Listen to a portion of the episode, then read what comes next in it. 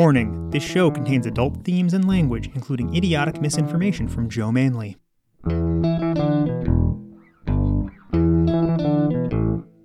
Disevidentia is an inability to reliably process evidence, and this is a podcast all about it.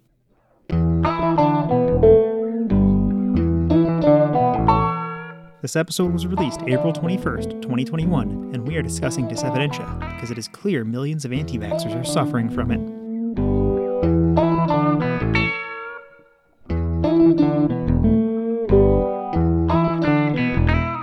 I am Squeaky. And I am Mako. We discuss logic and evidence because we have used them professionally for years, and maybe this qualifies us to talk about them. Check out our sponsors at disevidentia.com on our support page, and check out our show notes for sponsored Amazon links to items related to what we discuss.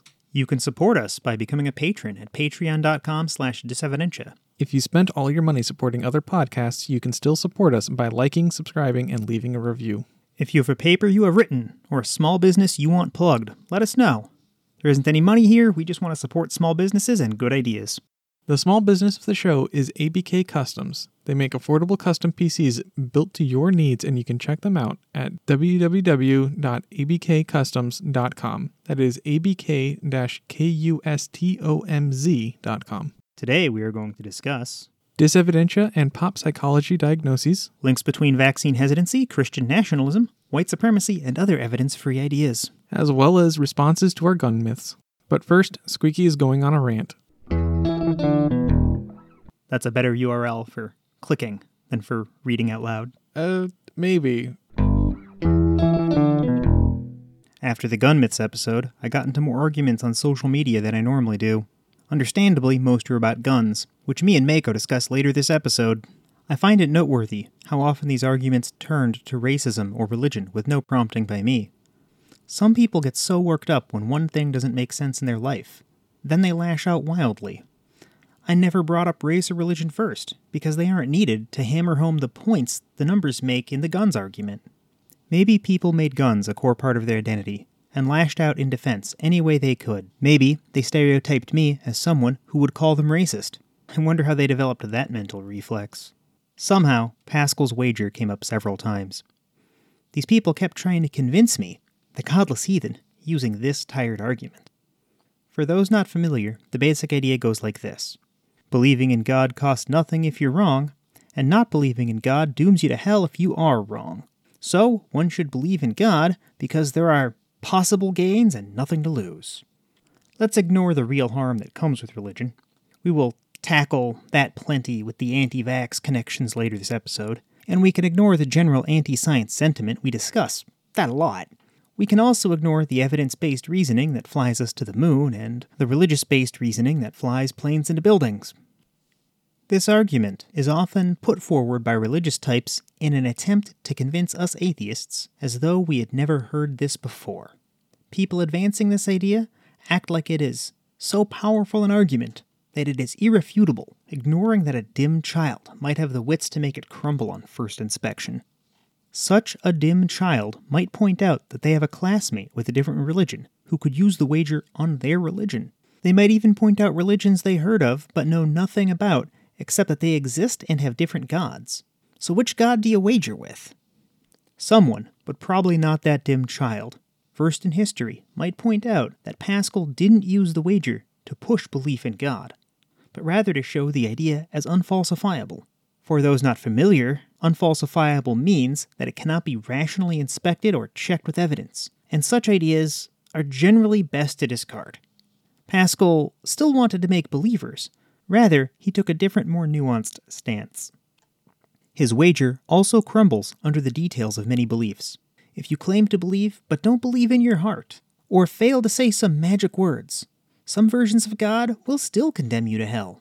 All of these are great reasons to ignore this shit pile of an argument. I think the best reason to ignore it is that when asked, no one ever claims Pascal's wager is what made them start or stop believing in a god. Okay. There will be that one contrarian oddball claiming that, but I'm not ignoring the larger body of evidence I have seen in countless online debates and in active recruiting efforts. When asked, a huge number of people who converted to some belief picked it up when they were at their most vulnerable. like in a 12-step program or on the part where they acknowledge a higher power, or after some horrible disease took a loved one and some preacher directed them to a church instead of a therapist. On the flip side, most converting to nothing just got hammered repeatedly by logic and saw failings in their previous theology. I am relying on personal experience for that, rather than sources. I've only seen it dozens of times firsthand. Pascal's wager is something a person reaches out to shore up their belief as a matter of cherry-picking or motivated reasoning. It isn't the linchpin of any proselytizer's belief. I put some links for further reading on the wager in the show notes. Don't take my word for it. I think I might be stepping too close to one of Noah Lugin's diatribes, but I can't find it right now, so I will include his books in the links. I doubt he will mind. He understands that there's only so much that can be said to refute a centuries-old argument that only gets dragged out by those who have no clue how their beliefs spread. From what you've been telling me about Joe Manley, it sounds like that last name is a bit of a misnomer. All right. So, last episode. Yes. In the rant, I kept it short intentionally because we'd gone so long on gun myths. Yep. And I felt that I wanted to recap just what Disevidentia was, and I figured a good way to do that was to approach existing psychological beliefs and other related ideas. And yeah, I asked you to read those three sources so we could just discuss them a little more. Yep. Did you learn anything interesting from those? Did you get anything cool from those? Kind of. So one of them I felt was pretty incomplete. That was the Psychology Today article where they talked about cognitive dissonance. They give a pretty good, reasonable definition for cognitive dissonance. It is the emotional discomfort when you are given a conflicting information regarding a belief that you already have. But this is kind of limited and a little lackluster because while it does give us that handy definition and people do like to throw that term around, it doesn't really describe deeper as to like how the person got to that emotional state, nor does it really describe what we're supposed to do with that information, even if we spot someone exercising cognitive dissonance. So for the benefit of our listener, the three sources, there's a Psychology Today article, which is the one Mako just referenced. Yes. We also have a long-form New Yorker article and a short-form Atlantic article. So the short-form Atlantic article is the longest of the three by a long shot. Oh, yes. That was a very daunting read. Yeah, the audio version of it was like 45 minutes. Yeah. A good reading by the person who did that. Mm-hmm. Both of the other two articles more picked on specific ideas, specific thought patterns that people, that scientists, that experts try to use to explain. And they try to, and this is my opinion, they try to cling to the belief that everyone can process logic and evidence. So lots of these specific things are exemptions to logic and evidence, like compartmentalization or motivated reasoning or other logical fallacies people participate in. Yep. I interrupted you. I asked you what you'd taken away. And yeah. I think I thoroughly explained my takeaway from Psychology Today. The New Yorker article goes into details about a bunch of psychology experiments that have been given to people at different times and about how it allegedly exposes a bunch of bias in the people that were being tested. And I have thoughts about a number of these tests. Some of these tests I think are pretty reasonable, but others, at least the way the article explained it, seemed to have a few flaws. And then the Atlantic article, that was a really big, long read. And overall, it seems to try to explain how identity plays a critical role in the practice of these bias. Yeah. Now, this isn't an example from that article, but I like to go straight to flat earthers. A lot of people taking the same stance as the people who wrote this Atlantic article like to say that one of the ways we explain away people ignoring logic and evidence is that beliefs are used as loyalty tests. So if a flat earther asks, if you believe the earth is flat, according to these people, the flat earther isn't looking for a real statement of fact. They're looking for confirmation as to whether or not they can trust you. Now that runs entirely counter to my experience, but that at least happens enough of the time that it's a documented psychological phenomenon, and it does line up with at least some other beliefs. and they use examples of that for conservative and religious points. Yeah. The Trump inauguration was specifically brought up as one example. It's a really good one. Is that the one where they showed pictures to people of which inauguration is which? Between Trump and Obama. And Trump supporters said the bigger crowd was... Yeah, until they were confronted with the facts, and then some of them changed their mind, but not all. Yeah. I don't even think most. Pretty much, yeah. Yeah. So these people were feeling like they were having their loyalty tested, and they just decided to oppose facts. But the sway in the numbers there wasn't enough to explain all or even most of people ignoring logic and evidence. Mm-hmm. I mean, so many people are doing it, and on so many things. To go back to why I realized that people are so much less capable than what our experts believe, I want to go back to some of my coworkers. Yep.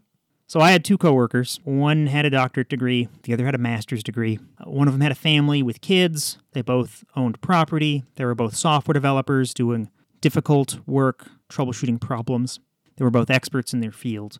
They know how to work with complex things like databases and computer scripts and all these kinds of like things you need to be an expert to deal with. So they're high-functioning individuals. But we carpooled, and we talked politics and conspiracy theories. And we didn't just carpool a little bit. It wasn't like a 20-minute ride. It was driving from Omaha to Lincoln, Nebraska, and back every day. So we were with each other, an hour or 45 minutes one way. There was bad weather. We could be in the car 2.5 hours together on a single day. It was a thing that could happen, right? Yep. So I don't think he was pranking me. I mean, these were two older gentlemen, and they were largely on the same page about some of these ridiculous things. The more educated of the two honestly believed the Mermaids documentary and stuck fervently to it for many days of arguing, until I showed him a screenshot of the end credits that said, this is, none of this is true. And even that, didn't he initially give some pushback? Yeah, he didn't believe me until the next day after he confirmed that. Because he was trying to say that, the directors were talking to real scientists, and he said they can't just call them scientists. I'm like, dude, those are actors. And now you can go up to the IMDb's page for mermaids, the what the body found or the evidence found, whatever it is. That's the first thing I would think of. It's like, oh, hey, this person that you said was an actual scientist has an IMDb page. What's up with that? Yeah, this was the week after. IMDb wasn't nearly so robust back then. Okay. It would be easy to say that he's compartmentalizing his beliefs, right? Sure. Or that he has an established belief that documentaries, especially from a reputable source like Animal Planet, are true. So you can pigeonhole him into some named bias or some named fallacy, right? Mm-hmm. But that's, in my opinion, not likely to be the case. But because he was just observably wrong on this one thing, we could say, oh, he compartmentalized away his belief of mermaids being real from his day job of software development because they don't relate. That sounds good. On the surface of it, that sounds like a reasonable take. Yeah. Okay, I don't think that's true, because he believed all other manners of nonsense. Pretty much if we would recognize now as the alt-right believed it as a conspiracy theory, he believed it. Later it came out that he believed that the earth was flat and other similar nonsense. Mm. Yeah. So the lesser educated of the two, who still had a master's degree, who still wrote software, who had kids. This is the guy that had a rental property in addition to his main property, so he's financially successful. He's able to form long-term plans and execute them. This guy, his beliefs more opposed geometry. That seems pretty fundamental to oppose. Yeah, I don't see a way to compartmentalize this, or a way to not trigger cognitive dissonance. I don't see a bias that lets you oppose geometry. He believed simultaneously that the Earth was a hollow sphere. Hollow because there were mud men armies or something on the inside. Of course, as you do. He also believed that the Earth was flat and a disc because the government was trying to keep us away from the resources outside the Arctic wall, or the firmament was a crystalline disc over the Earth, keeping us away from the stars or keeping the air in or something. So he simultaneously believed that the Earth was a sphere and a disc. I approached him several times on this specifically. He had zero issues with it. He's like, yeah, of course it's both. He's like, well, how can it be both? And his logic was often something to the effect of, well, anything's possible. And I'm like, well, no. How about this? Can 1 equal 0? He's like, yeah, sure. I'm like, what? Oh, okay. That's a pretty big problem right there. For a software developer, we only get 3 numbers. 1, 0, and -1. We make the computer do the rest. We stick them all in variables and computer add these 2 things. What's the price times the amount? And that's the amount I got to bill the customer. We don't do the math. We make the computer do it. And he's sitting here not getting one is not equal to zero.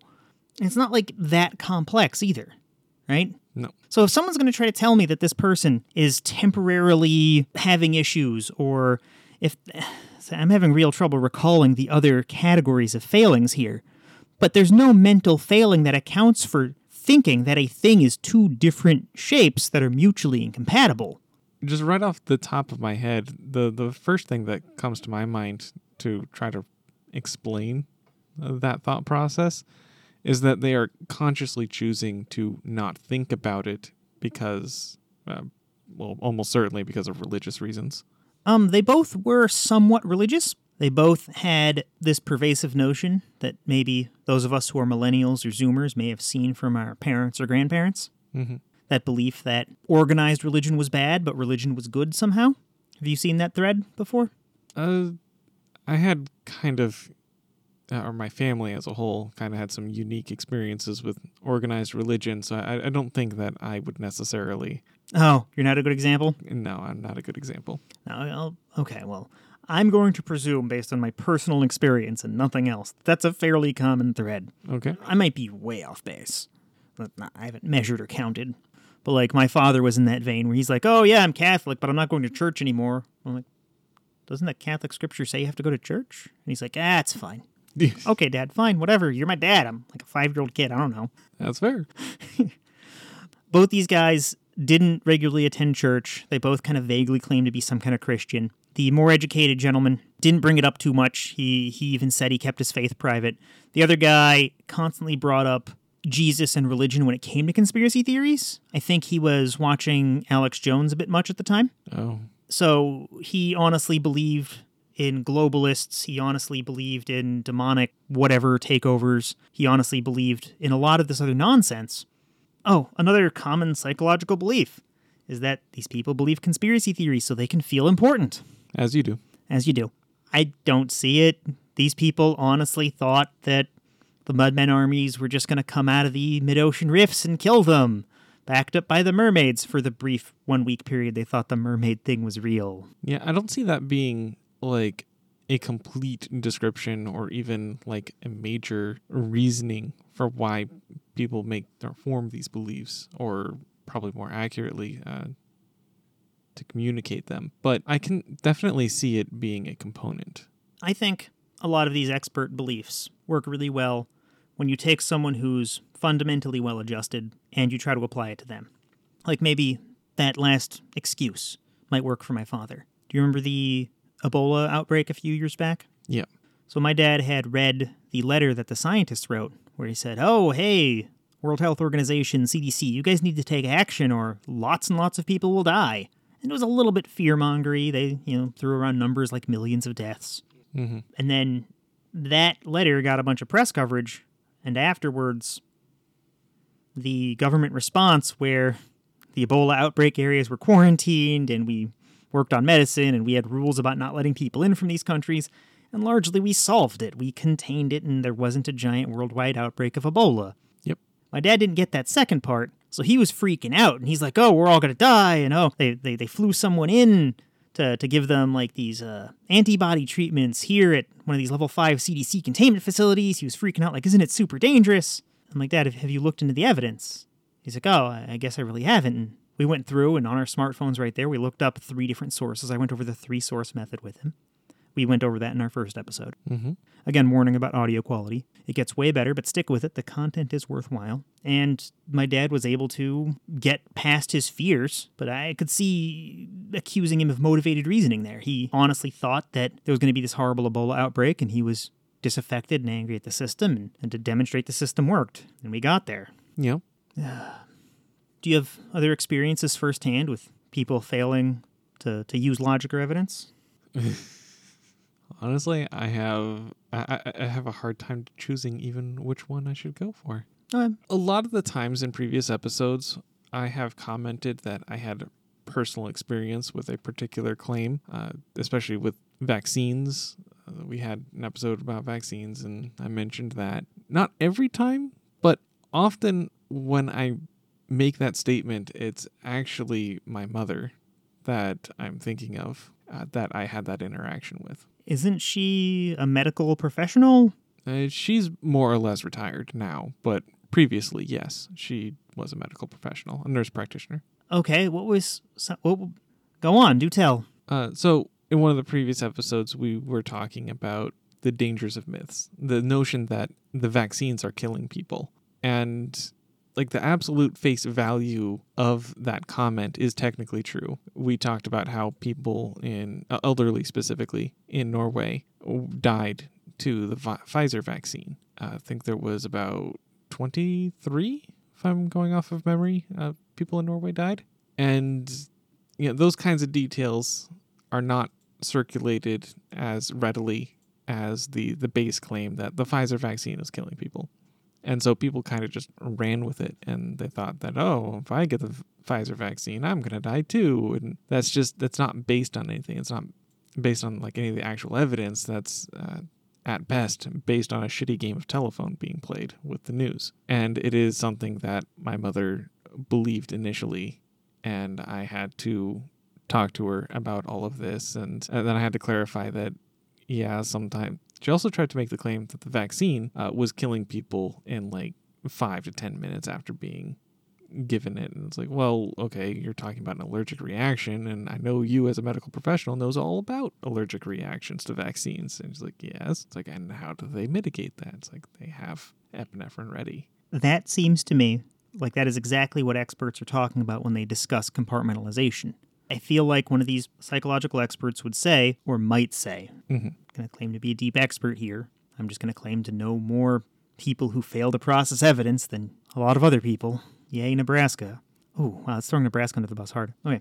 Yep. I would imagine an expert would say your mother's compartmentalizing. She's taking the news and the hot topics of the day and putting that in one bucket of her life and saying vaccines kill people. But then her medical practice is another bucket where she knows vaccine saves people, so she has no problems giving people vaccines at work, but then doesn't trust them fundamentally. Well, she seemed to focus specifically on the COVID vaccines. Okay. She's very, very pro-vaccine outside of COVID. And even now, she is still pro-COVID vaccine, but she was considerably more hesitant back then. That's really unfortunate. I would hope that, you know, as a medical professional, she would have better access to information.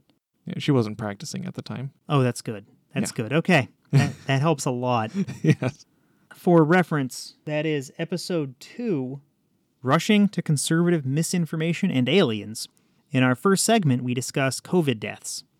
I don't have the numbers right here. I'd have to dig through our show notes, but that's available, and I'll make sure a link is in these show notes to that episode. Yep.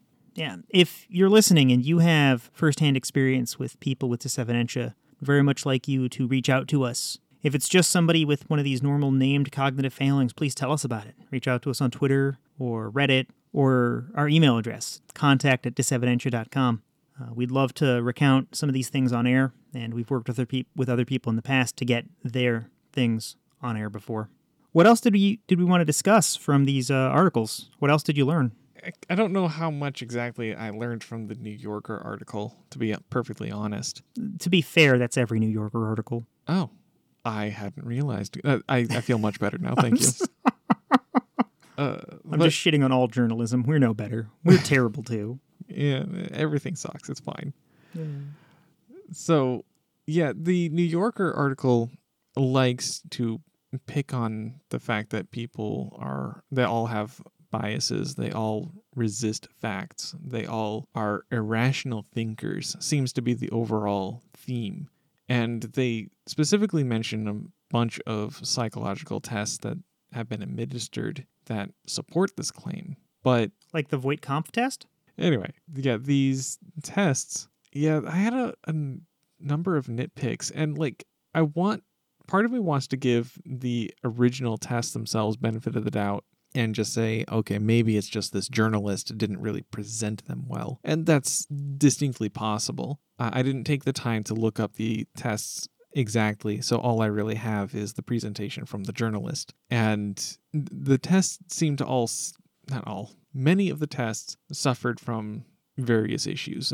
Some of them were very, very minor. Some of them were more significant. Like there was a test where they tried to tell a story about a firefighter that was risk averse or a risk taker. And then they tried to ask people what they felt, what qualities made for a good firefighter. And you know, half the people were told one thing, half were told another thing. And the half always sided with whatever article that they were given.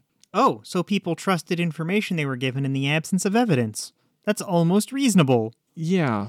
So, I mean, that's entirely reasonable. Yeah. Like, if they have no other previous knowledge of firefighting, then they're going off of the only thing they know. Yeah, it's like when my grandmother comes to me and it's like, oh, my baby Squeaky, how does a computer work? She's gonna trust me. I've been writing software for 20 freaking years and she doesn't know how these magical thinking rocks work that we've jammed lightning and smoke into. Yeah. And there's another test that's pretty similar to it where they were trying to establish the benefit. So one that gets me here on this list, you have the toilet engineering test. This is where the test giver requests that the test taker go into detail and describe how, in this case, a toilet, but it works with other objects, how it's engineered and designed and assembled. And we feel like these objects are simple. And even if we've, bought one of those toilet kit parts from the store and rebuilt our little float thingy in the back of the toilet, a lot of us can't from memory build a toilet. But we take for granted that they're simple, so we presume we can. I hadn't heard of this first from this. The first one I heard of was a bicycle engineering test, because we've all seen bicycles. Most of us have ridden bicycles, right? Yeah. And we take them for granted as simple. Some of them have hundreds of moving parts. You ignore how complex ball bearings are, but a lot of us just take that for granted. And when asked to do things like draw a bicycle, we get ridiculous things, like pedals not connected to chains or the chain running between the front wheel and the back wheel, which clearly isn't how it works, but when you're put on the spot and asked to describe this thing that you think you have a high degree of understanding of, maybe you don't. Some people don't do things like their own bicycle maintenance, so they don't know how a bicycle is assembled. How a bicycle is assembled. Most people are not engineers, and no. That's a pretty simple and easy thing to acknowledge, and most people would even tell you that, no, I'm not an engineer. Sometimes even engineers will say that.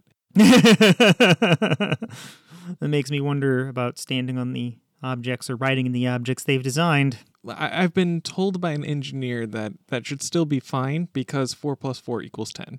If you round sufficiently, yes. Well, he described it as fault tolerances. Okay. Yeah, the test that you're specifically referring to, I kind of took some issue with. Partially because, of course most people aren't engineers, but that's not really what the test was trying to go for. It was trying to demonstrate a gap between people's perceived proficiencies and their actual proficiencies. Yeah, because we think bicycles are simple, we think we can describe them. Kind of. I'm curious as to how they originally presented the question in the first place, because like if you ask a random person, like, okay, do you feel like you know how to operate a toilet or how a toilet operates, I should say? Very different questions. Yeah. Well, but like... most of us don't leave upper deckers by accident. I certainly should hope not. But...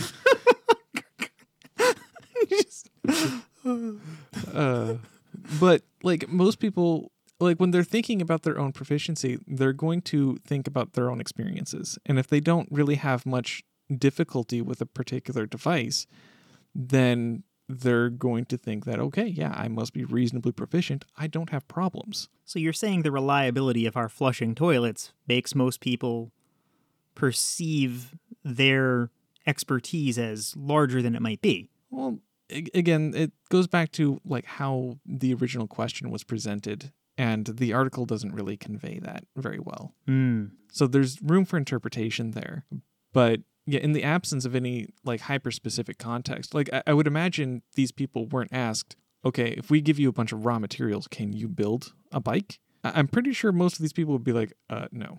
So the study I saw with the bike example, which I guess I have to go dig up now and put in the show notes, they were given a blank sheet of paper and a pen or pencil and asked to draw a bicycle with as many of the technical details as accurately as possible.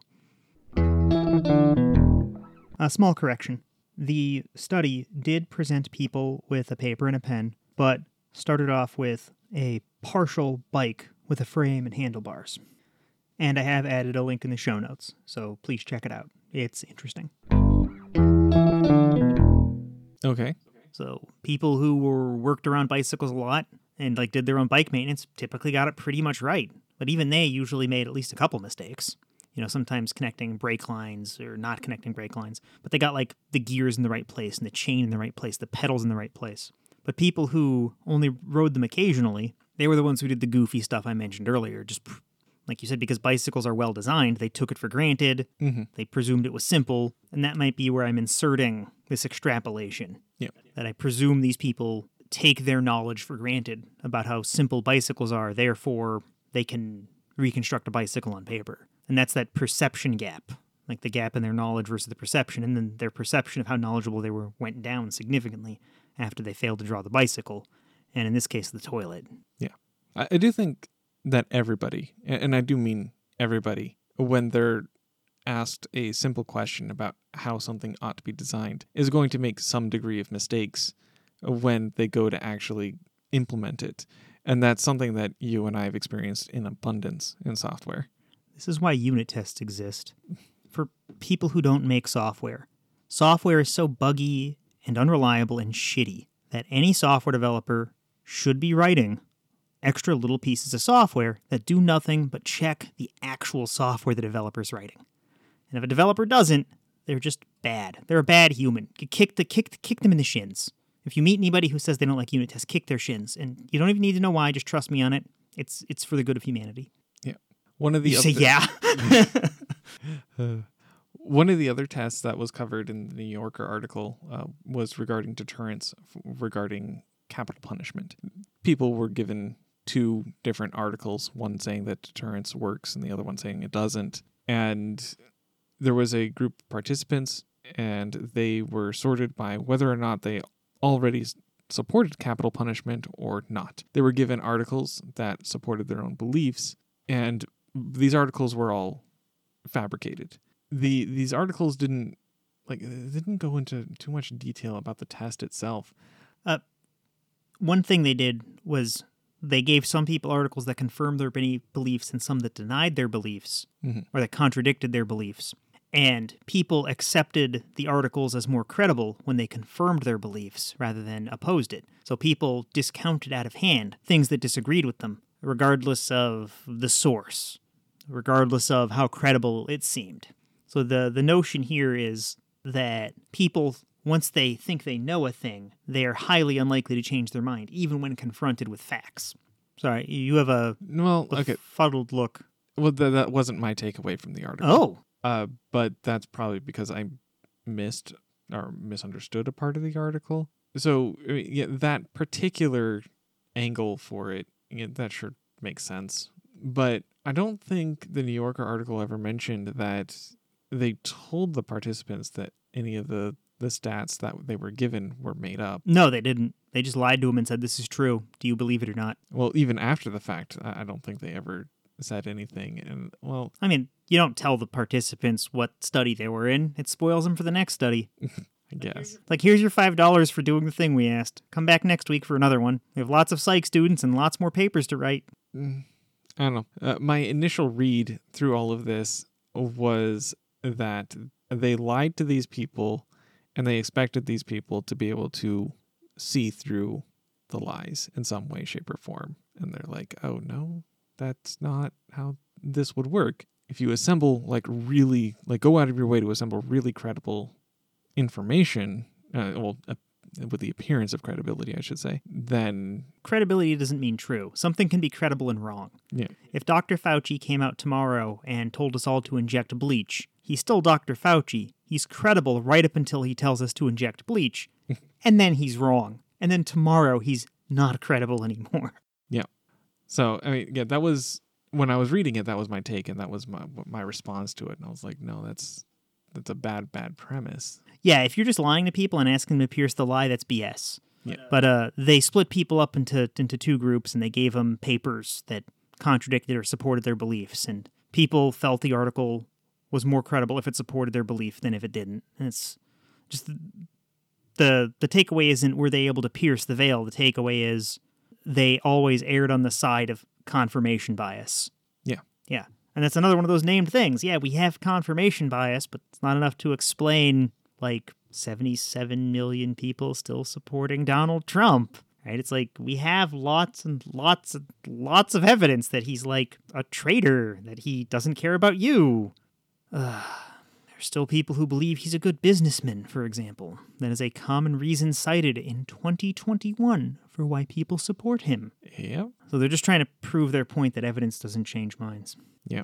The Atlantic article, being the daunting read that it was something that I think is probably the most informative and the best read of the three. Mm. Because it goes into detail to describe, like, a lot of the mechanisms, and it makes a specific point of calling attention to how identity creates some of these, or motivates, rather, these biases that are experienced by everybody at some point or another. While being the big daunting read that it is, I do think it is the best of the three. It kind of goes on and on and on and on. Well, they keep providing caveats and counterexamples and explanations for the counterexamples. And that's why it's good. I think they're just a little bit on the heavy side for some of the specific examples. An Atlantic article? Specific? Nah, never. Anywho. But a very common recurring theme in the Atlantic article is talking about how people have identity motivating their biases. And that is something that is, in my opinion, discussed far too infrequently. I feel that identity does play a significant role in motivating people to do all sorts of different things that they ought not be doing. Do you have some examples? Well, everything covered in the article seems like the most obvious. So I was just going to go straight to politics.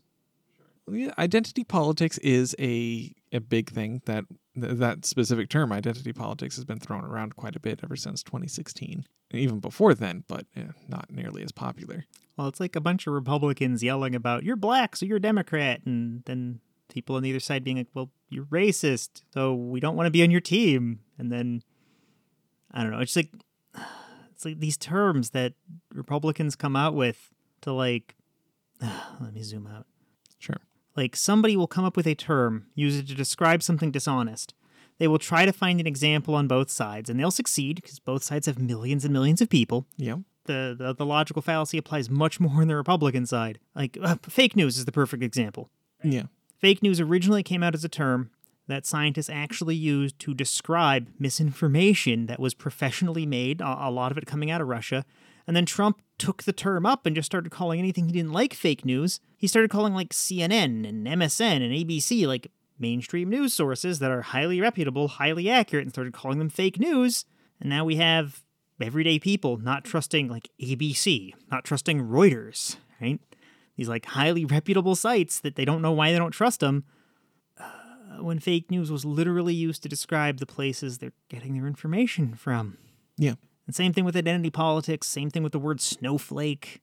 Not that, a scientist came up with the word snowflake, but it's like... No. And I guess that one's sort of backwards, too. That started off with, like, Republicans calling Democrats snowflakes. And then it turns out that when Democrats started writing laws, it was all the Republicans melting. Whatever. Maybe I'm biased here.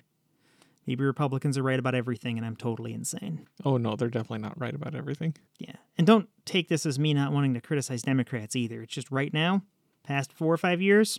Yeah, they've made themselves really easy targets. Yeah. Yeah, Democrats haven't been flagrantly opposing science. Right? If you're going to oppose climate change, right? Like, we understand, like, the chemical reactions. If you're going to oppose gun reform, like we talked about it last episode, just every statistic supports the idea that you restrict guns, you improve gun safety. Freaking healthcare, taxes, all the experts, all the evidence lines up one way. They're right on many things when it comes down to objective facts. But then, I don't like bombing the Middle East, and Democrats are doing that too. We can probably get away from that, but that's not a political option we have.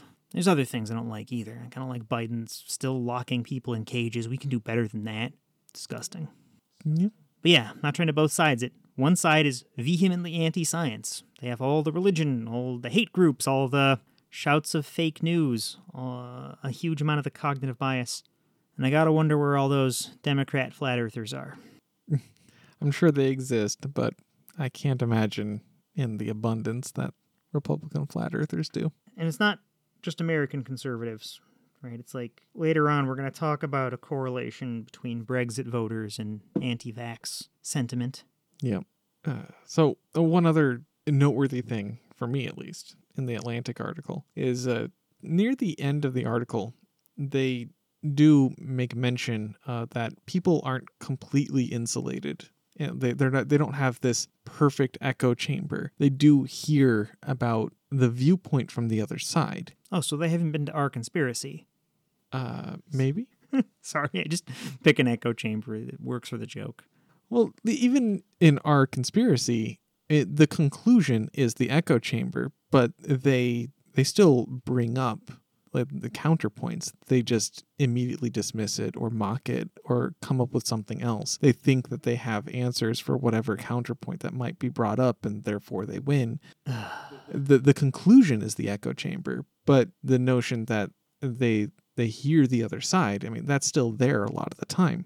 And some people believe that they simply never hear the other side, and that's not really true. Oh, okay, I get what you're saying. Yeah. You're saying that a lot of the experts presume that people who don't know are simply low information, but the real evidence indicates that most people are exposed to conflicting ideas. But then they dismiss it. Okay.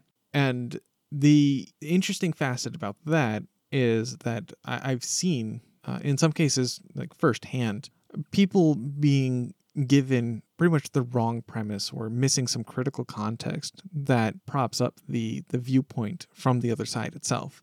I didn't know this person personally, but someone that I did have the unfortunate encounter with, they personally believed that evolution was a complete fabrication, obvious nonsense. And their argument was that how can a rock become an aardvark? That makes no sense. Yeah, and they just didn't understand that evolution doesn't involve that. Yeah, exactly. Like, but they were given bad information, a bad viewpoint that doesn't accurately represent it, and that's something that seems to happen a lot, at least seemingly. Today, when I was on LinkedIn arguing with people about religion to plug the podcast, somebody accused evolution of being nothing but randomness. Right, fundamental misunderstanding here. And I know he's been corrected on this before because I'm pretty sure I've corrected him in the past. Mm-hmm. It's not hard to find these people, right? Just go to any pro-religion or pro-atheism place on the internet and shout an opinion that you think is confirmed fact about evolution, and you'll get someone arguing. I don't know why it's contentious. It's just hard enough to grasp, maybe. Yeah. When an exposure to a counter viewpoint is something that is so obviously ridiculous, it's easy to dismiss the other side that much more and become that much more insulated from those manners of arguments. But though things like that contribute to the echo chambers that we observe. Yeah, it's not so much that the echo chamber itself is sound, it's that the people have chosen to become part of it and deflect what they perceive as noise to keep the signal high. So in these people who deny evolution's case, they've chosen to reject evolution, so whatever supports their belief system is signal, and they make whatever rationalization they need to eject evolution. Sometimes they call it more random, sometimes they take extremes like rock to aardvark. Yeah. I don't think that everyone is necessarily equal in the way you phrased it, you make it almost sound like these people overwhelmingly are making conscious decisions to misinterpret. You're right. I phrased that a little bit strongly, and I'm not trying to say this is a catch-all either. This isn't everybody, and it's definitely not conscious on everybody's part. Yeah. Some people it's conscious, some people it's not. It's some people just hear this from other people who would be malicious or ignorant, and they're like, well, that sounds ridiculous, so I'm not going to believe it. And I mean, they're right. It is ridiculous. It's absolutely ridiculous to believe that a rock will become an aardvark. Yeah. If that's what evolution said, I wouldn't believe it either. Yeah. It's not. I'm going to link to some pro-evolution books in the show notes. Be sure to click on those and buy those, like Richard Dawkins' The Selfish Gene. It's a fantastic book. Mm-hmm. I've read it. It's great. And for software people, because I think there's a few more of those than other fields, there's even some potential software simulations you might mock up on your own in there that are pretty fun and interesting. So you might be able to do a little bit of simulating evolution in the small scale. I've written them up. It works. Evolution works. I know it's deeply surprising, but... So shocked. So shocked. Okay. From the top. You don't have to go that far back, but okay. So in the beginning, there was hydrogen and time. Stop. Just stop. Right there. No more. It was all a bad idea. So, vaccine hesitancy being linked to stuff and things. Stuff and things. That's what we're... Yeah, sure. Okay. This is likely to be our main segment. We have a ton of sources on this. Yep. MSN, online library, wiley.com, Salon, news.co.uk, Vox, Dev Online, BBC, Time, The Daily Beast, Huffington Post, another Vox article, ABC News, Podcast 19. Oh my goodness. We'll just bring them up when they come up. Yeah, if we're going to do this in a timely fashion, we're going to have to be pretty condensed with a bunch of these.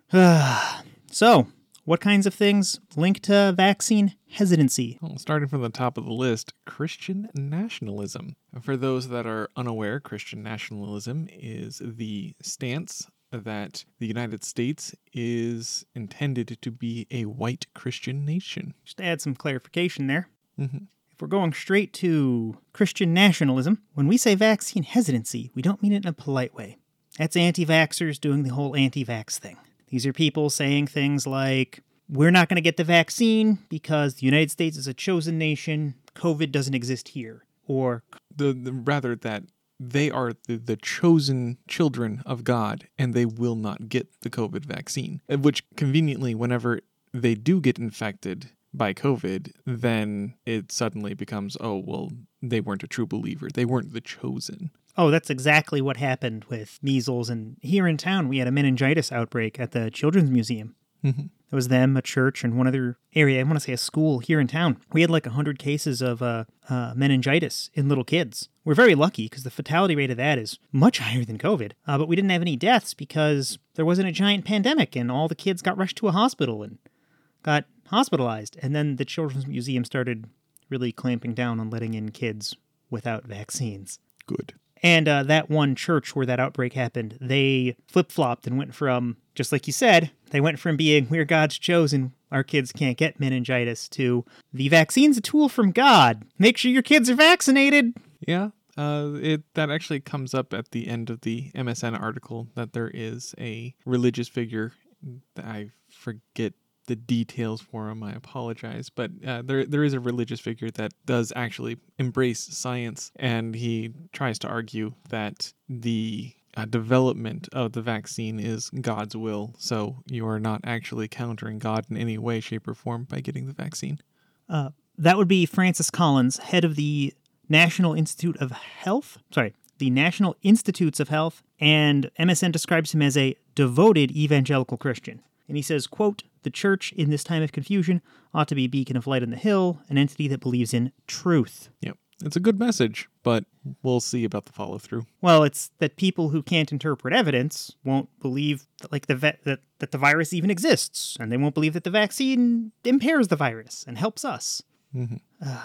Just for some hard numbers on how much Christian nationalism is leading this. Per this same source, 45% of evangelicals plan to not get the vaccine, whereas only 30% of the general population plans to not get it.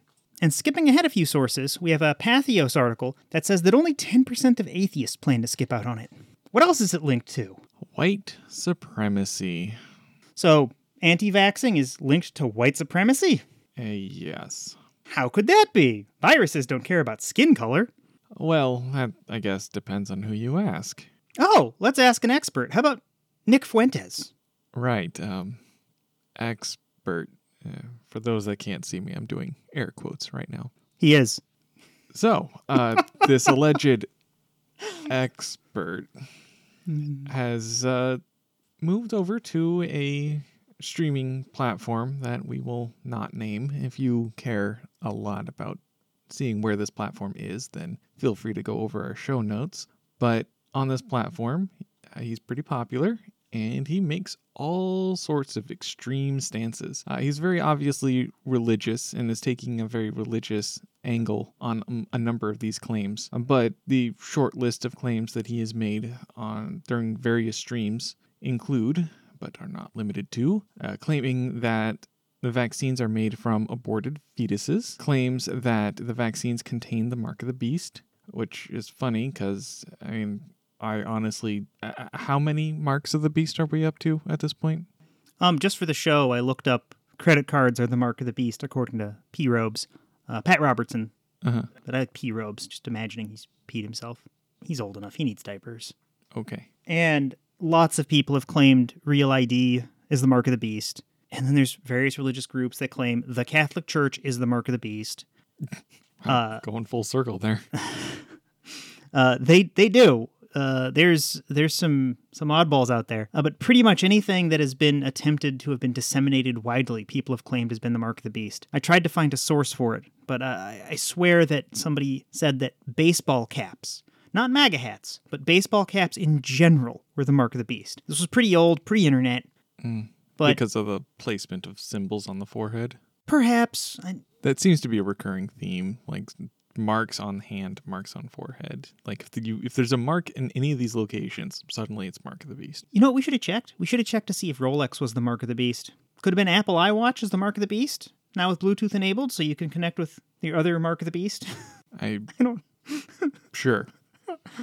Anyway, so he also claims that the vaccine is gene therapy. Goes on to joke, although how much of it is joke and how much of it is rhetoric, how much of it is anything else? There's a certain amount of joke in there, but we don't know what that ratio is.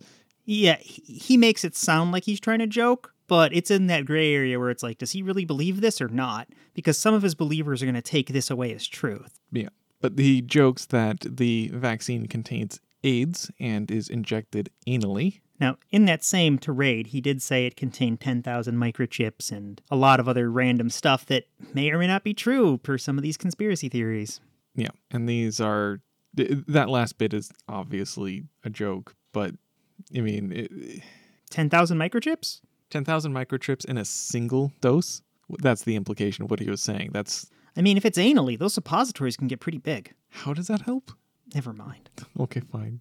Okay, and at the start of the pandemic, some of his rhetoric included a claim saying that only Asians were susceptible to COVID-19 and whites will be okay. Oh, that's not racist at all. No? No. Yeah. Hey, this is a voice medium. They can get sarcasm. Okay, fine. I tried sarcasm like this in chat. I just sounded like a racist. Yep, that's how that works. What? Sarcasm in text is hard. Everyone knows this. That's why you need to include the /s, Squeaky. I do it more and more. Okay. So he also pontificates on why media mocks anti-vax, even though it's, pretty straightforward for people like us. It says the media concerned pre-pandemic. So you were saying that he pontificates on why the media mocks anti-vaxxers, and about the one thing he doesn't consider is that anti-vaxxers just might be wrong. Yeah, like they don't use facts, evidence, or like even if you're just unwilling to seek out new facts, just going through the normal logical motions, like following a piece of logic to its natural conclusion, will still get you to a point where you're pretty much pro-vax. Yeah, if you care about evidence, logic, or what any of the experts are saying, yeah. Yeah, any of these one things in isolation, even, will get you to that conclusion. Or if you're just allergic to bullshit, right? This guy unironically calls people normies. How much of his stream did you watch? I only watched a few minutes. It was bad. I didn't watch any of the stream. Okay, there's a 6-minute clip in the Salon article that I physically cringed. It wasn't like cringe, like a 12-year-old saying that's cringe. It was like, I recoiled. I believe it, and that I'm figuring that that's exactly what would happen to me, which is why I didn't bother looking at the link at all. I think it would kill you. That's possible. Yeah, your heart would just stop. It's that bad. I have to presume he knows better, right? Do you? I guess I don't. I have to presume a lot of people know better because a lot of people on TV are things like college educated. He's just a streamer who fired up his own equipment like we did, except instead of him deferring to evidence and experts, he's just spewing nonsense. He's also still pretty young. He's 22. Yep. How about some statistics? He's in this group that's one of the largest demographics for people ignoring the COVID vaccine. 49% of white Republican men are vaccine hesitant, so mostly anti-vaxxers. Mm-hmm. And I'm sure not all 49% are anti-vaxxers, but I'm also pretty sure that a lot more than half of white Republican men are going to not get the vaccine. So they're going to be one of the least vaccinated groups out there. Yeah. Because some people who want it, they're not going to be able to get it, or they're going to forget, or it's going to be difficult for them for a variety of reasons. Yep, particularly young ones. We have other sources that we have not yet gotten to that point out that younger you are, the more vaccine hesitant you are. Jumping around to reasons people skip out on the vaccine, you did more paying attention to that than I did. Yeah. So there was a big survey conducted by Carnegie Mellon. It had 18 million respondents, which is really big for surveys. Wow, 18 million. Yeah. Most surveys have a few thousand. Yep. And they listed a number of reasons to be vaccine hesitant. And they have a pretty decent breakdown. Some of these reasons are really, really good. Like 8% of respondents said their doctor didn't recommend it. I mean, well, I could take that two ways. Does that mean their doctor recommended to not get the vaccine? Or their doctor just didn't say anything and moved on to the next topic? I'm presuming that their doctor explicitly said, do not get the vaccine. You have health complications. Well, that's a really good reason to not get a vaccine. It's one of the best reasons. Yeah. And one of the other ones is very related to that. They say have a health condition that make the vaccine unsafe. 10% of respondents said that. That does separate a bit from the expert opinion, but that's a good reason if accurate. Yeah. Yeah. The number one reason, though, was concerned about side effects. 45% of respondents said that was their reason. So yeah, side effects are real. And actually, around me, a lot of people got more severe, not the medical term severe, but just larger reactions than what a lot of people are expecting, or like you might get from a flu vaccine. Mm-hmm. Like we have a friend of the show who's a teacher. He was put down for a day. He had fevers and chills, but it was okay the next day. Yeah. A lot of people I've spoken to that have gotten vaccinated said that they had some quantity of moderate side effects over the course of 2 days. Oh, hey, we both got vaccinated. How are you feeling? I'm feeling fine now. Yeah, my injection site's still sore, but that might be because my girlfriend punched it. That'll do it. I really deserve that. I should have kept my mouth closed when I said all that stuff. Mm-hmm. So, less reasonable reasons. Some of these people say other people need it more than they do. In the beginning, that might have been reasonable, right? Yeah. Like, we had troubles with it, with making enough vaccines and getting them out there. Mm-hmm. The previous administration was really disorganized and lying to the public about what was going on. Yep. But now we have, what, a third of the country's vaccinated, right? I haven't checked the most recent numbers, but that sounds right, yeah. Yeah. So everyone should be going and getting vaccines now. Yeah. But if we were still having troubles, yeah, if you're a healthier person and you have the ability to quarantine, that made sense. But now everyone should go out and get it. We're podcasters. We dwell in basements and we're vaccinated. Yeah. Pfizer actually recently stated that they are going to be ahead of production quotas. So Pfizer's doing just fine delivering all the vaccines that are expected of them. What was their motto on this? Pfizer makes more than Viagra? Something like that? Makes more things than just Viagra. Oh, okay. So it's not the quantity. It's the number of products. I get it. Okay. Is this injection bigger than the Viagra? Never mind. Is it harder? I doubt it. I very, very doubt it. So other reasons. People, 29% of respondents said that they do not trust vaccines. 27% of respondents said they do not trust the government. Not trusting the government's valid, but a lot of people don't understand basic, like, threat modeling. A lot of people say they don't trust the government, but then don't understand that the government is a complex, federated system. Mm-hmm. It's like, I was in that group where I'm like, I'm not sure I trust the Trump CDC. Let me look into it. And then I saw things like lots of doctors resisting and the vaccine pipeline being shored up by, like, professionals and experts and like, people like Fauci not being fired. Fauci's been an expert for the past 30 years, has an amazing reputation, and he said it was safe. He hinged his entire career on it, and it looks like he's been correct mostly, and even with a recent issue, right? Mm-hmm. And we'll dig into that one in a bit. That deserves its own segment, because me and Mako both got the Johnson & Johnson vaccine, which is kind of amazing. Yeah, and then a day later or... Ah, fuck it. Let's just get into it now. Sure. Yeah, so I'll make sure to mark this point in the show notes because they are pausing distribution of the Johnson & Johnson vaccine because of 6 cases of a combination of a rare clotting disorder. It's like cerebrovascular thrombocytosis or something like that. It's thrombocytopenia. Okay. Combined with a low platelet count. And for those of us who aren't doctors, I've heard that generally when you have clotting issues, you have a high platelet count, because platelets are what help make up clots. And these two together are really weird and rare, and that makes it easier to link to vaccines. It also means the systems in place for monitoring people after they've gotten vaccines are working. So we've got a few sources in the show notes so you can read it and review it. It seems like women are at much higher risk of this. Yep. Going back to real problems with our medical system, many of our things are tested on average height, average weight men. And a lot of it isn't tested on underweight or overweight women or people of color. And when I say men, I meant white men are the common test subjects for a variety of reasons. Yep. So still get the vaccine if you can, but if I were a woman, I would consider looking at not the J&J one. On the risks, it seems like most people had this side effect manifest 9 days, or a median of 9 days after getting the injection. Yeah. If you're a person who's affected by it, you'll feel shortness of breath, pain in your legs and abdomen, and a very painful headache. And blurred vision is another thing I heard. Blurred vision? Yeah. Oh, God, it comes with a lot of headaches. Okay, were there any other side effects I missed?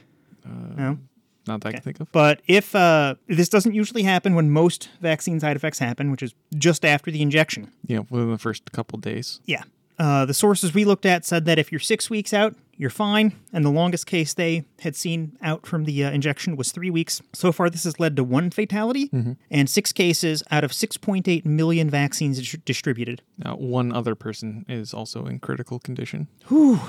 But you know what? Those 6.8 million J&J vaccines probably prevented many hundreds of thousands of cases of COVID, and if COVID's only 1% fatal, that's 1,000 deaths. For that one. And that is horrible to do the math and weigh a life against another. We don't have other options. Yeah. Some people are currently trying to treat this as the Johnson & Johnson vaccine being distinctly less safe than the other alternatives.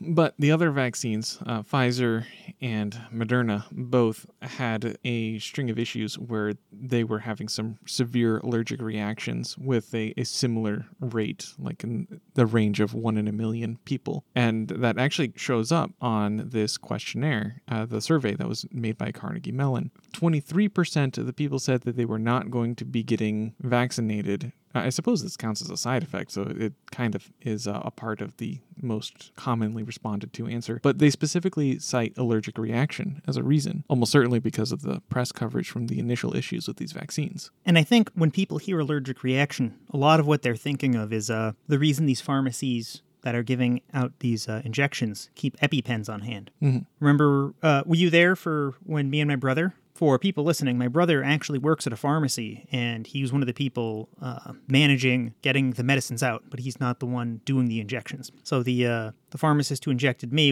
we were talking about it, and I was talking about it with my brother, and he was talking about that he hadn't needed to use the EpiPen for everybody they brought in. Yeah. So he sees their pharmacy sees people in a 15-minute increments, or is it 10-minute increments throughout the day? But that's a lot of people. You know, they're open for 10 hours a day, and they see 5 or 6 people an hour, and haven't needed to use the EpiPen once since the vaccine rollout started. Yeah. But that's what people are worried about, and it's reasonable, because if you get one of the vaccines that has eggs an ingredient, and you're allergic to eggs, you could just go into anaphylaxis, and then they need to hit you with the EpiPen or you die. Yeah. Yeah, you can say the odds are low, but some people are going to be concerned, well, even if it's 1 in a million, I don't want to be that one.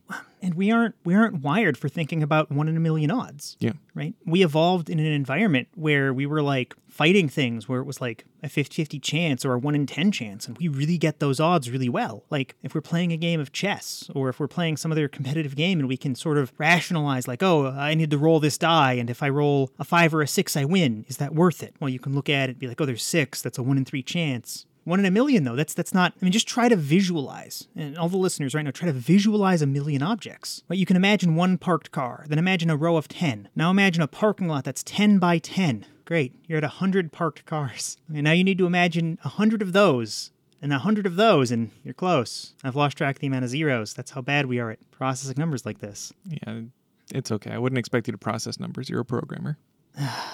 You're right. I get 1, 0, and -1. It's all the numbers I get. Computer does the rest. Twos scare him. But no, seriously, we're not wired for understanding what 1 in a million means. So what does it mean to take a 1 in a million risk? Most of us just round it off to 0 because that's good enough most of the time. Mm-hmm.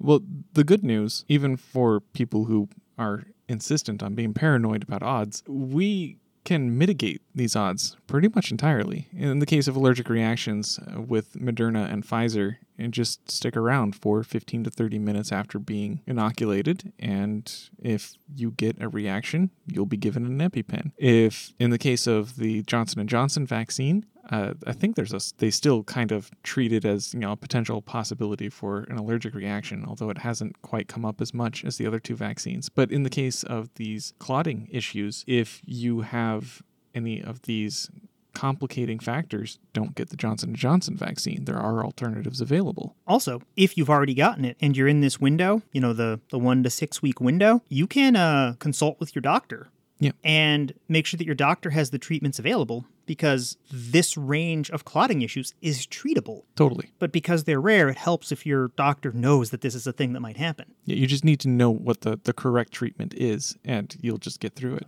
Your doctor needs to know what the correct treatment is. Yeah. Let your doctor know what's going on, and you'll be fine. Yeah. All right, we've covered some of the statistical links, like white supremacy and Christian nationalism to anti-vax. Oh, God. It hurts to just say it. What other links haven't we covered? How about Brexit voting patterns? Is there any link between vaccine hesitancy and people who like the idea of Brexit? We'll state it as, if you are pro-Brexit, you are more likely to be vaccine hesitant. That much seems to be clear. Oh, well, surely that this can't be so common that we know how much more likely someone is. If you are a Brexit voter, you are 7% less likely to get the vaccine. Oh, wow. So it's almost like this bullshit all runs together. But that can't be true. There's got to be some kind of bullshit that doesn't link it together. What about QAnon? Is QAnon linked to this? Oh, you know it is. It's already covered in our Vox source, actually. Yeah. We couldn't find statistical links to this. But we did find some interesting single links where a single person who was staunchly anti-vax espoused other fringe ideologies. I guess I did the research for both of these. Mm-hmm. There was a jackass a while back who was a pharmacist who intentionally spoiled a couple containers of vaccine doses. I remember that being in the news. Yeah. Yep. He sabotaged 570 vaccine doses, and this person's horrible. I mean, it's such a simple action. He just pulled him out of the freezer, left him out, and then put him back later so no one would know. That fucker probably killed people. What the hell? Anyway. Yep. He's a flat earther. Go figure. Yeah. Yep. He believes that the earth is flat and that the government put up a shield over the sky to keep us away from God. So, yeah, one more example of bullshit. So wait, you're telling me someone who has a difficulty processing evidence on one topic may have difficulty processing evidence in another topic? I don't know. Maybe I should give you another example. Maybe you should. So we found a really good single link to anti-vaxxing and homophobia. Oh, God. There's a person who claims to be a scientist. They don't have much in the way of creds. They did graduate from university back in the 40s or 50s, or a million years ago. And this scientist claims not to be homophobic, but he does say that the vaccine will make you gay. Oh, is that because it's injected anally? And he didn't. No. He knows how needles work. Okay, he's good. Not Nick Fuentes. Okay. God, anal injections. Like, I mean, can we rub the vaccine on a dick? Can we vaccinate the gay community this way? Is that? I mean, you can rub anything anywhere, but I don't think you're going to get the result you want. What result do you think I want? Inoculation against the COVID-19? Okay. No, I was looking for other things. But okay, sure. If I want to vaccinate people, I'll use I guess a needle and syringe in a pharmacy to get that done. Okay, fine. Yes. Anyway, this guy who claims not to be homophobic supports politicians who oppose gay rights, even though he himself says he supports them. That's interesting. Yeah, we put a source in the show notes because he's not worth too much time. But just like you said, if you can't process evidence and you let one kind of bullshit in, you're going to let other kinds of bullshit in. Let me see. We touched on the J&J vaccine, touched on the Mark of the Beast. We should probably close in just a message to definitely tell people to get vaccinated. Yep. So there is a pause in the J&J vaccine right now. Mm-hmm. For reference, that wasn't one of the mRNA ones, but we like all the vaccines. Get one of the mRNA ones. It's most of the two-shot ones. Get the J&J one when it comes back if you've considered the risks. They're all good. They're all safer than COVID, and all the side effects are way safer than catching COVID. Yep. If you want guidance on which vaccine, assuming multiple vaccines are available to you, which one would be most appropriate, consult your doctor. Yeah. Otherwise, get whatever vaccine you can get. Yeah. We're way past the point where it makes any sort of sense to not get it. Everyone needs to get it. We all need to participate in a society where we're looking out for each other. This is an easy way to do it. Oh, and it's free. Right? It doesn't cost any money. Some of them are tracking insurance information, but the government is paying for vaccines for everybody. Yep. Freaking every Walgreens, every CVS, every Walmart, most grocery stores that have a little pharmacy in them. Most of these places have the vaccine. Go online, schedule an appointment. If you're not comfortable with computers, I'm curious how you got this podcast, but make a phone call. Yep. The puppy's making sad sleep noises. That is technically accurate. How do we keep going? So it's been 2 weeks since the last episode came out, and we've had a bunch of interesting responses to our gun myth stuff, including at least a few shootings, some right near our house. Yeah. Or our homes. Certainly within the city. So, for the listener's perspective, we both live in West Omaha. That's Omaha, Nebraska. There is a city here, believe it or not. We have more than corn, and there's sort of two malls in West Omaha, Westroads and Oakview, and there's been a shooting at Westroads Mall. It's my understanding you did a ton of research into this. Yeah, moderate amount, yeah. Happened earlier today, and apparently, I didn't hear about the previous one, but this is the second one in just over a month that has happened at that same mall. So this is a recording? They don't know when today is? Yeah. If you really want me to say it, I can, but we dated it at the beginning of the episode. Well, that's April 21st is 4 days from now. Oh, fine, right. That's how time works. Yeah, fuck off. Okay, so there was a shooting earlier today, being April 17th. It was the second shooting in just over a month at Westroads. The first of the two, the one that happened just over a month ago, involved a shoplifter that was confronted by an officer responding to a shoplifting report and decided that it would be a good idea to escalate from shoplifting to firing upon an officer. Oh, but wasn't the officer a good guy with a gun? Couldn't he have stopped it? I believe most people, by definition, believe officers are good guys with guns. But no, the officer ended up just getting shot and was transported to a hospital. He survived, fortunately. That's good. That's good. Yeah, he was injured enough that he needed a lot of medical attention. And then today, it's unclear how many people there were involved. At least one, obviously, but maybe as many as two or three. And two people were shot. One person was shot twice and then had to be transported to a hospital where they later died. And the other person... Ooh. Duh. Yeah. I was unaware there were fatalities here. It's terrible. The other person was injured, presumably by being shot. That was not made super clear, but they were injured, transported to a hospital, and none of their injuries were life-threatening. They will make a recovery just fine. Did they catch the shooter? No. The shooter is currently still at large. So the last thing I heard about this was it was sort of, or it felt like it was an assassination style, like somebody pulled out a gun, shot one person twice in the chest, put the gun away, and just walked away. For the most part, yeah. There may or may not have been a dispute, but the weapons were drawn, fired, and then the suspects immediately left. Yeah, this is another one of those big problems with the whole good guy with a gun narrative. If the bad guy with a gun isn't obviously a bad guy, how do you stop him? In this case, nobody else in a state, and this is Nebraska, we have a lot of guns here, nobody saw fit to shoot this guy with a gun. the guy with the gun is still at large? Yes. Ah, glorious. The shoplifter guy, he got caught though, right? Yes. Okay, that's good. He was caught and arrested the same day. All of this is terrible. It's hard to try to stay, light, not mocking this. This is just one of those things where if these people didn't have guns, the crime couldn't have happened. And there was good guys with guns present at one for sure. It's the shooting victim. And it's Nebraska, so there were probably good guys with guns at the other one. But we don't know. And this is a concealed carry state. You can do that. Mm-hmm. You do need a permit, but I looked into it. It's slightly more complex than a handshake. Just slightly. I think there's a fee, too. And there's signs on Westroads. We do have a law that says that if a place posts signs...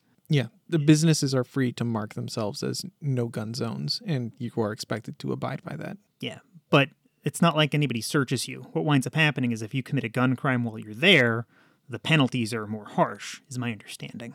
Yeah, there is no... they don't have... metal scanners, they don't have pat-downs, they don't have anything But why don't they just give the clerks and cashiers all guns? That way we can have more good guys with guns. Yeah, good luck with that. Give someone minimum wage a gun. There's no problems will come from this. None whatsoever.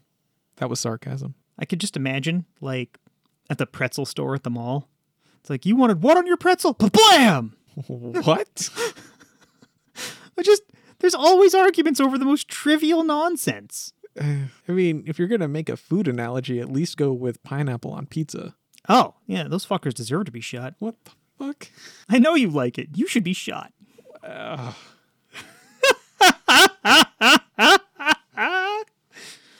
The look on Mako's face. God. To clarify for everyone else, I never go out of my way to put pineapple on pizza, but if it's offered to me, I won't turn it down. Look at you backpedaling on your sins. I'm so glad we don't have guns in the studio. I would be very shot right now. This is one of those. Knife. What? I'm going to get a knife. I have no knife near me. Okay. Let's switch topics before I get stabbed. A lot of people yelled at us and said, Biden is coming for your guns. People do think that. The obvious rebuttal here is, the past 40 years of conservatives shouting liberals and Democrats are coming for your guns and it never happening.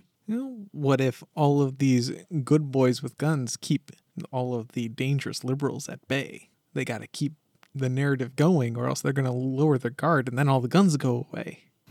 I can't even follow that strained logic. It's so ridiculous. That's how I imagine a lot of Second Right Amendment supporters tend to think. You said good boy with a gun, and I imagined a little dog with a gun. Really? Not kindergartens? Okay. So we've got some sources for this. Turns out there's a subreddit. Again, just to get to a subreddit, reddit.com/r/the name of the subreddit. And this subreddit is an acronym for No One Wants to Take Your Guns. So r/NOWTTYG. And it is nothing but a big pile of Democrats not taking your guns. To be clear, it is a subreddit dedicated to collecting and aggregating news stories about how these people believe that Democrats are taking away our guns. And it's just hundreds and hundreds of links to articles about, some of it's reasonable gun control, some of it's people yelling about Democrats coming for their guns. But just clicking through it and just understanding how reality works, it becomes clear really fast that no one's coming for your guns. Gun control does not mean take away every gun. Well, it's also it's clearly a rallying cry. It's not about the truth value of the statement. I don't think it is. No. I think a few people take it like that, but those people they don't have access to information for one reason or another. To further hammer this home, not that anyone who believes that Democrats are coming for your gun would believe a Democrat, we found two sources with quotes. You've got a New York Times article and a Huffington Post article. Both quote Democrats saying stuff. The New York Times article has a soundbite with Bernie saying he's okay with guns for sportsmanship type use. Bernie is okay with you keeping your guns. The most left person that most people in America can reasonably think of is yeah, it's okay for sport. It's just a pain in the butt. Or Obama. The Huffington Post one is nothing but Obama saying he doesn't want your guns. And there's even a really explicit quote. Obama says, quote, "And at no point have I ever proposed confiscating guns from responsible gun owners." I mean, of course, people are going to start picking on the words here. It's and, so that's part of some other quote. It is. He was talking about gun stuff before that. And then that responsible gun owners, people who are afraid of it are just going to say, well, by responsible, he means to exclude me and he'll take my guns. It's like, we've never had politicians take guns from people in this country. It would be totally unprecedented. It's not happening. Ugh. Yeah. All right, what else do we have? You weren't there for this one, but I was discussing and plugging this episode on LinkedIn, and friend of the show, Paul Callahan, wrote in. I asked him about his guns. He sent me inappropriate pictures about his cannon and cannonballs, but other than that... please tell me you literally mean cannon and cannonballs. You know what? It's in the DMs. I'm not sharing. They're my pictures now. Okay, moving on. No, he raised a serious point. Mm-hmm. There are uses for guns for removing hostile and dangerous wildlife. Yeah. And we didn't touch on that at all. That actually makes a lot of intuitive sense to me. Yeah. Right? And if you're planning on shooting something like wild hog or there are animals on his property. He has this big property in the middle of nowhere. He has things on his property that try to bite him or the animals he raises. It seems like your goal is to destroy and kill something. A gun's a pretty ideal tool for destroying and killing. Seems like about the only appropriate use I can think of. Yeah, if you live in a densely populated city, in situations like that, you'd pretty much make sure everything was sheltered and you would call animal control. But if you can't do that, either of them, then it makes sense that pretty much you are the animal control. Yeah. You would want a tool for that. Yeah. And he has to deal with things, eating his chickens and his rabbits. Mm-hmm. He has a really weird collection of animals. Does he still have the pigs? If he does, they're not the same pigs. He keeps eating them. Yes. Oh, yeah. So we actually don't have any rebuttal to that because we don't have any evidence-based reasoning to show that that's harmful, right? I couldn't find any sources linking shooting pigs to injuries. This doesn't help with self-inflicted accidents or suicide, but if you're only shooting wildlife, you seem a lot less likely to shoot your family member. Yeah. So I don't know about specifically humans getting injured, but I have heard of a couple of anecdotes where insecure house pets were mistaken for dangerous animals and were shot in a defensive manner by their neighbors. I've heard a number of anecdotes in that vein also. Yeah. Yeah, I could imagine that could happen. But again, all of our numbers are all about human loss of life, so we can't even really authoritatively speak on that. Yep. So thank you for bringing that to our attention, Paul. Clearly that's a gap we missed. There is a place, or another place, because we pointed out some other places where guns would be appropriate, just not where people commonly thought so, right? Like, we really hammered against home defense. Guns really don't work for that. Not well. The only other thing was there was a huge LinkedIn argument where I was plugging the episode. Yeah, this is... some 250, 260 comments. A huge, huge conversation that you had. Yeah, where I started off just plugging the episode, this one Disevidentia sufferer, a person by the name of Joe Manley. Check out the link in the show notes to the conversation. You can see him. He started off by leaning into the myths. I asked him to listen to the episode, and he's like, I'm not listening to your episode. He's like, we need guns because a good guy with a gun is what it takes to stop a bad guy with a gun. I'm like, we literally addressed that in the episode. And then he just kept going through and picking myths. He hit, I don't know, 6 or 7 of them.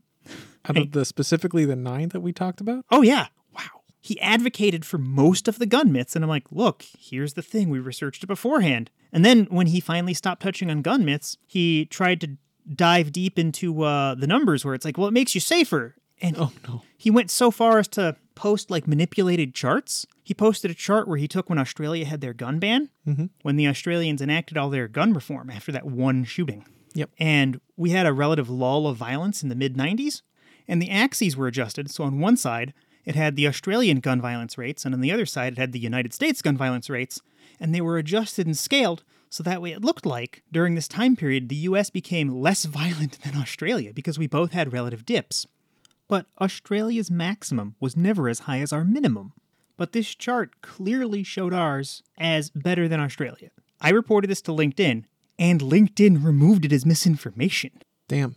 Yeah, there were several other things of his I reported as misinformation, and LinkedIn removed some and not others. Now, this guy kept just posting constant memes, constant misinformation, other ridiculous stuff like this, and he kept ignoring really fundamental logic and ignoring the show notes. I kept linking to the podcast because if you haven't seen our show notes, it's a pile of links for the most part and timestamps to say where in the episode the link goes to. Mm-hmm. When he started realizing that like I was hammering on the numbers, even when I disagreed with his memes, he then pivoted to racism. Oh God. And my response was like, no one here's calling you a racist. You brought up race. Yeah, that's something that I did see in the subreddit, No One's Gonna Take Your Guns. Multiple post headlines mentioned racism being tied to gun control, and I really don't understand how that connection is made. I mean, I can venture a few guesses, but nothing that's sensical. Yeah, I can see several threads of logic, but they need to stem from racism. Like, if somebody honestly believes that black people are more likely to get shot because they live in bad neighborhoods because black violence something, right? I could see how a racist person could think that trying to limit gun ownership is racist because they think that these people owning guns makes them safer. Mm-hmm. But you need to have so many wrong premises to get to that point.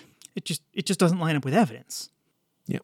And another point we made last episode, if guns just weren't so common, cops wouldn't have as many excuses as they do to shoot black people. I don't like pinning it that finely, but...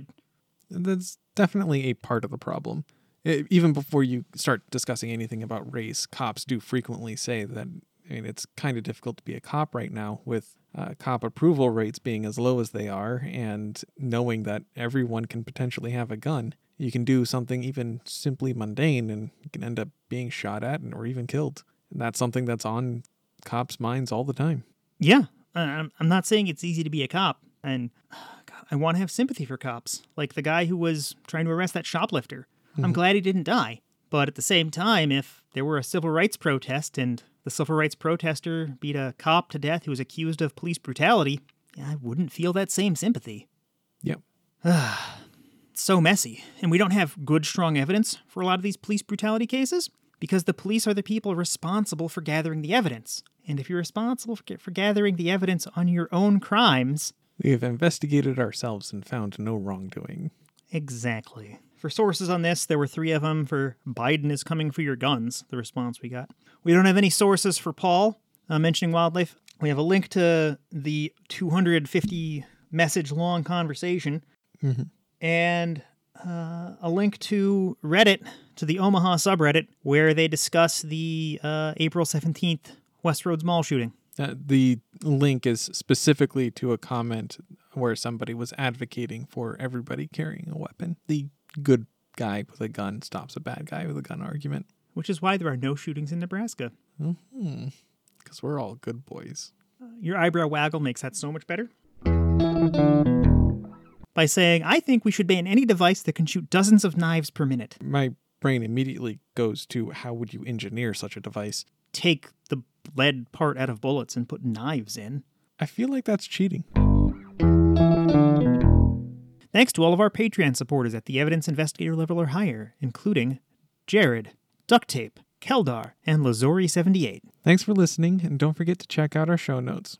Copyright 2021, Blacktop Studios, Inc. Intro music was Slow by PitX, used with permission.